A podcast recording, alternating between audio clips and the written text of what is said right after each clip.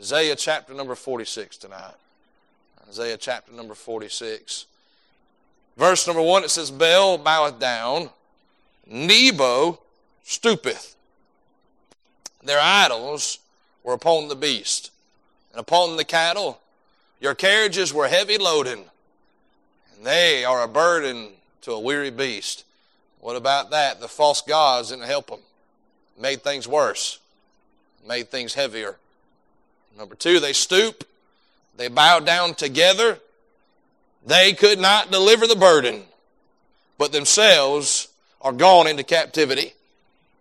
I challenge you, if you ever talk to somebody who is of a false religion, look them in their eye and say, Do you have real peace? Do you have real joy? Do you have real happiness? You can't find that anywhere besides Christ. Can't find that anywhere besides God. But notice here, he said, They stooped down, they bowed down together. They could not deliver the burden, but themselves gone into captivity. Hearken unto me, O house of Jacob, in the remnant of the house of Israel, which are born by me from the belly, which are carried from the womb. How many are glad for a birth? Amen. And even to your old age, I'm He. And even to the hoar hairs of your, will I carry you until you get gray headed. Something about getting older and pastoring and being a dad. Them things are popping up out of everywhere. I kid you not, I was getting my hair cut not too long ago. And I was sitting down in the chair and the lady was cutting my hair. She said, Son, how old are you? I said, I'm 32. She said, Oh. I'm typically not used to that. I finally feel old one time in my life. But even to your old age, I am he, even to the hoar hairs will I carry you. I may, I have made, and I will bear, even I will carry, and will deliver you. To whom will you liken me, and make me equal, and compare me, that we may be like? They lavish gold out of the bag, and weigh silver in the balance and hire a goldsmith, and he maketh the god. They fall down, yea, they worship. They bear him upon the shoulder, they carry him, they set him in his place, and he standeth. And from his place shall he not remove. Yea, one shall cry unto him, yet he cannot answer, nor save him out of his trouble. Remember this and show yourselves men.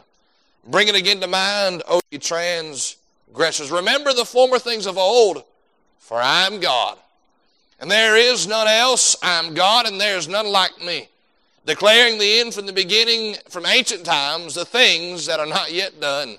Saying, My counsel shall stand, and I will do all my pleasure. Let's pray tonight. Dear Heavenly Father, thank you, Lord, for Sunday night service. Thank you, Lord, for the testimonies of the saints. Lord, no doubt you've encouraged them throughout the week. God, you've shown yourself faithful to them throughout the week, Lord, and their simple testimony sure has been a blessing to me tonight. And I ask you, Lord, this evening that you'd meet with us. God, take your word and, Lord, make it alive to us. Lord, help it to hop on the pages into our hearts tonight. Help us, Lord, to realize we have so much to worship you for. We have so much to praise you for. Lord, we ask you, Lord, this evening that you'd help us to walk out here different the way we walked in tonight. Lord, show yourself faithful. Lord, like we know that you will and that you can. Lord, we love you and we thank you. In Jesus' name we pray. Amen. And amen. Here is God. He's speaking to the nation of Israel through the prophet of Isaiah. And he brings up this comparison. He brings up these false gods. He brings up these graven images and he uh, makes a contrast between him and these gods. And can I say tonight, I don't think I have anybody that disagrees with me here tonight. There's nobody that compares to the God of the Bible. There's nobody that compares to the God of heaven. There's nobody even close to the Lord tonight. And yet we see here these contrasts, this comparison that is made between the two. And we've been on this idea of worshiping the Lord. And we could stop tonight, we could worship the Lord, one, for who He is.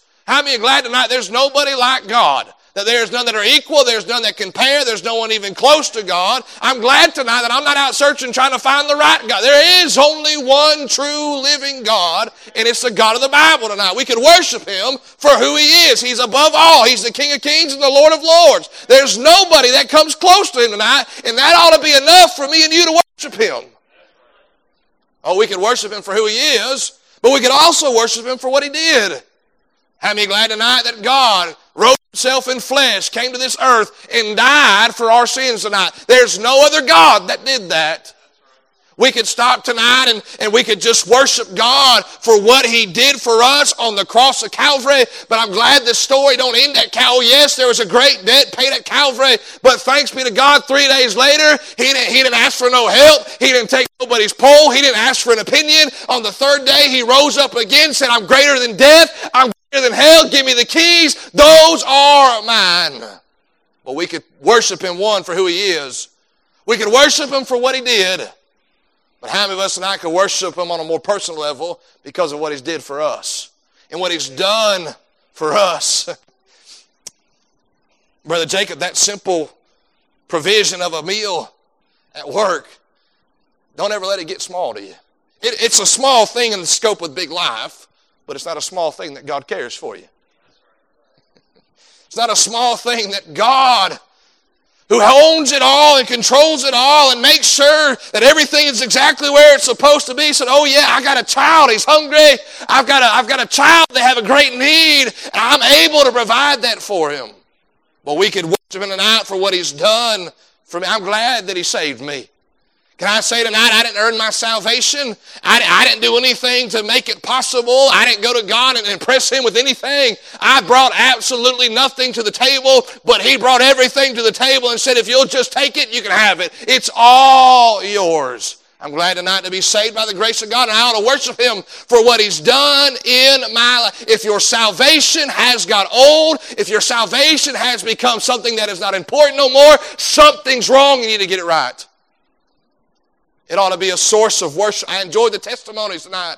The majority of start off like that. Thank God for what? My salvation. My salvation, can I say tonight? Because if He provided the lunch and He provided the means and He took care of the, the refrigerator, but there was no salvation involved, we're missing it tonight. But thankfully, I can worship Him for what He's done. I can worship Him for who He is. I can worship Him for what He's done in the, in, in the big scheme of things. But here's something we can learn from Isaiah 46 tonight. Y'all ready for it? We can worship Him for what we don't have to do. We can worship Him for what we don't have to do. Well, what do you mean by that, preacher? What do you mean that we can worship Him for what we don't have to do? We see some stark differences here and shows us because of who our God is and what He's capable of, there's some things that you and I don't have to do that the idol worshiper or the, the false God worshiper must do in order for their God to be established. We see here tonight, and we ought to worship Him because we don't have to do these things for Him. Notice number one, I don't have to bear God. Look at verse number seven. They bear Him upon their shoulder. Aren't you glad tonight that we serve a God that said, Cast all your cares upon me, for I careth for you. He can bear every burden. He's got the strength to carry it all. There's nothing that will break the load on God's back tonight, so to speak. I'm glad tonight that it is not me bearing God, but it is God bearing me tonight, because if I had to carry God around everywhere, He would not be much of a God tonight because I have a limit. I cannot do everything. I'm not capable of everything, but I'm glad tonight He carries me.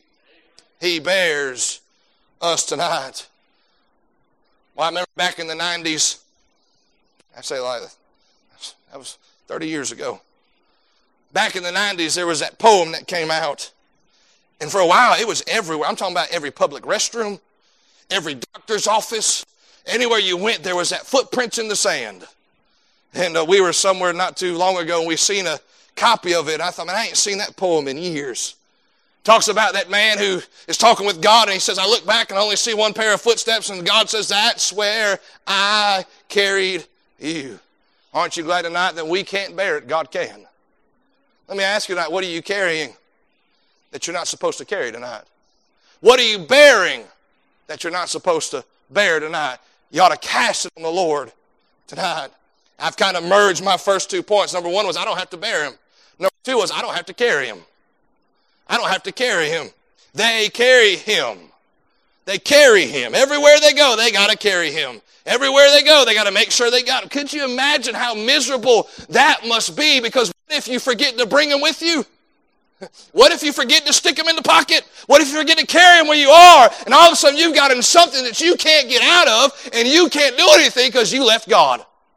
You left your God somewhere. Now tonight we look at this, we, we understand in biblical sense that they would literally make an image, they would take time and they would hire somebody, what the Bible tells us, to craft an image and they would bow down before, much like the Hindus and the Buddhists do today, they bow down to those temples and those statues of Buddha. And we think to ourselves, I would never do that. But if we're not careful tonight, we will make our own gods. We will make our own gods. And it may not be a, a, a, golden statue at a Chinese restaurant, but it might be money. It might be popularity. It might be uh, uh, uh, uh, getting to around certain people and being accepted into a certain crowd. And we'll chase it and we'll chase it and we'll chase it. And we'll, it'll allow us to carry ourselves away to where we're not supposed to be. Can I say tonight, I can worship God because I don't have to carry Him. He, he doesn't need me and you tonight. He's God all by himself.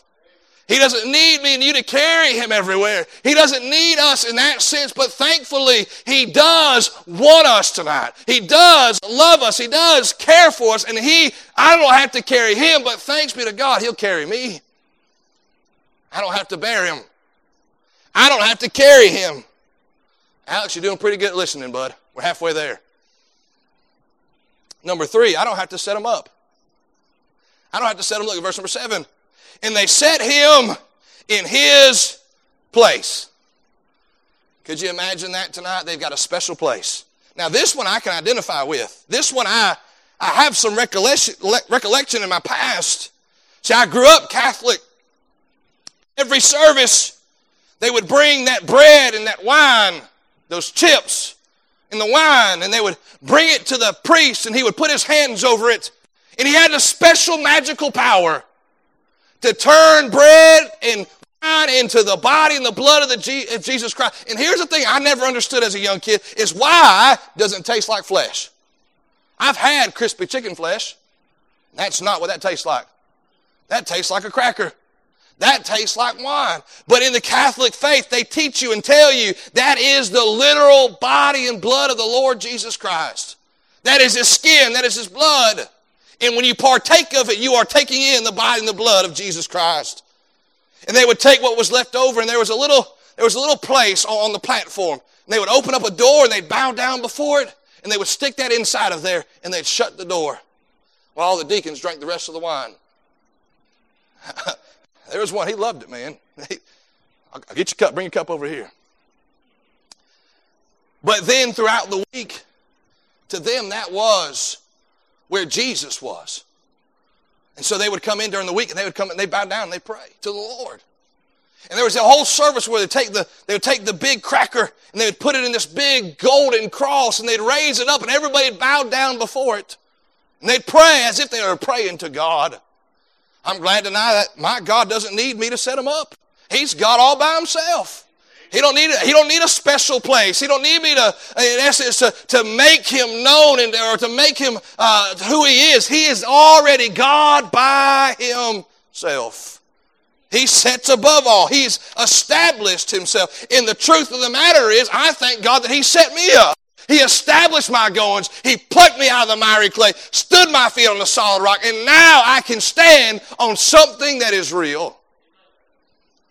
I don't have to set him up. He establishes me. The Bible says rather He set him in his place, and he standeth. But notice this from his place, he shall not remove. He shall not remove.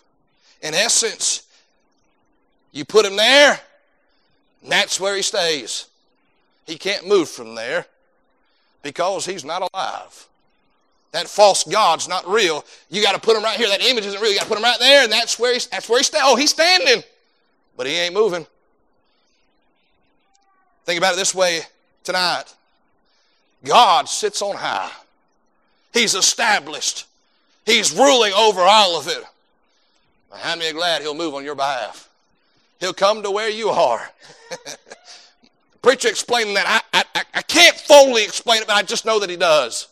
I know that He comes to where you and I are, and He sits with us, and He fellowships with us, and He makes His presence known, and He, he, he, allows us to fellowship with Him and, to, and to, just to sit in His presence tonight. What a blessing that is! Because there's a whole bunch of people. The God that they serve is standing there, but He can't move. He can't move. They got family problems. He's standing there, but He can't fix them. They've got marital problems. He's standing there, but they can't fix them. They've got issues that they can't solve. They're greater than Him, but their God can't help them. Boy, I'm glad tonight that all it takes is me and you bending our hearts and bending our knees and saying, Lord, I need help. Can I say tonight, God in His righteousness could have looked at Peter and said, if you'd have kept your eyes on me, you could have kept walking on water. He could have looked at him and said, It's your fault, Peter. There's no, you're, you're going down. You know better than this. But all Peter did was cry, Lord, save me. And what's the next thing? God reaches down and picks him up and pulls him into the boat. Well, I'm glad tonight that I don't have to set him up. He's already established. I ought to worship him tonight because he's already established. I don't have to bear him. He bears me. I don't have to carry him. He carries me. I don't have to set him up. He sets me up. Notice number four tonight. I don't have to maintain him. I don't have to maintain. Look at verse number seven. For his place he shall not remove, yea, one shall cry unto him, yet he cannot answer, nor save him out of his trouble. Remember this and show yourselves. Men, bring it again to my mind, O ye transgressors. We see here tonight that He, I don't have to maintain God. God is already God. And God's always going to be God, and God will forever be God. He's God right now. He's not changing. He's not saying, well, is there anybody else that wants to take it? No, God is God tonight. And He, he doesn't need me and you to maintain Him. He doesn't need me and you to tell Him how to do things. He doesn't need me and you uh, giving Him suggestions. And, and Lord, have, have you thought about this? Yes, He has.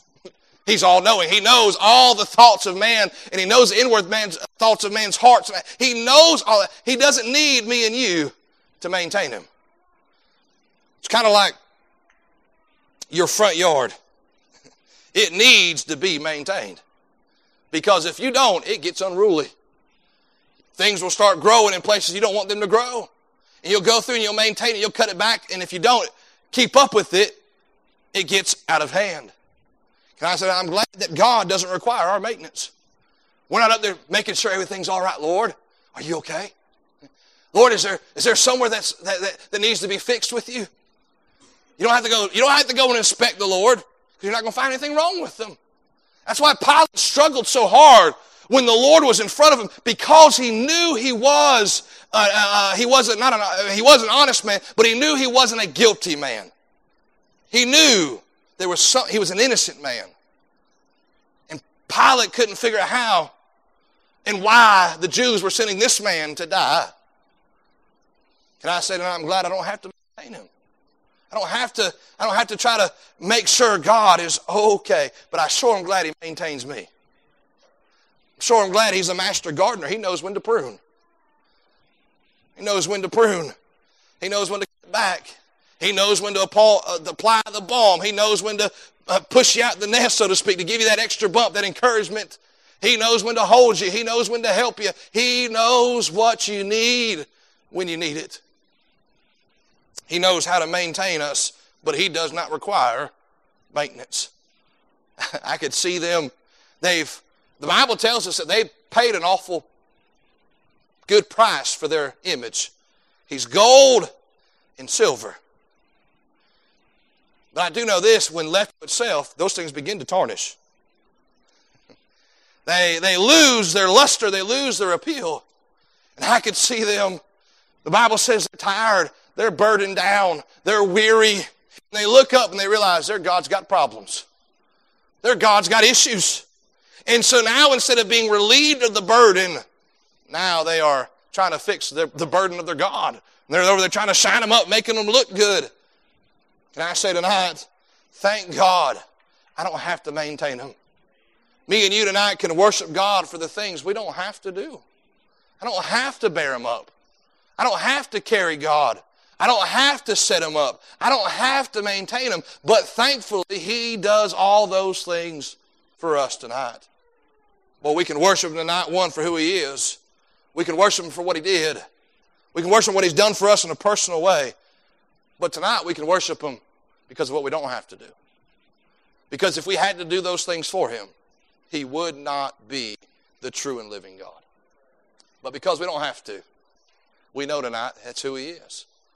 We don't have to take care of Him, we don't have to maintain Him, we don't have to carry Him.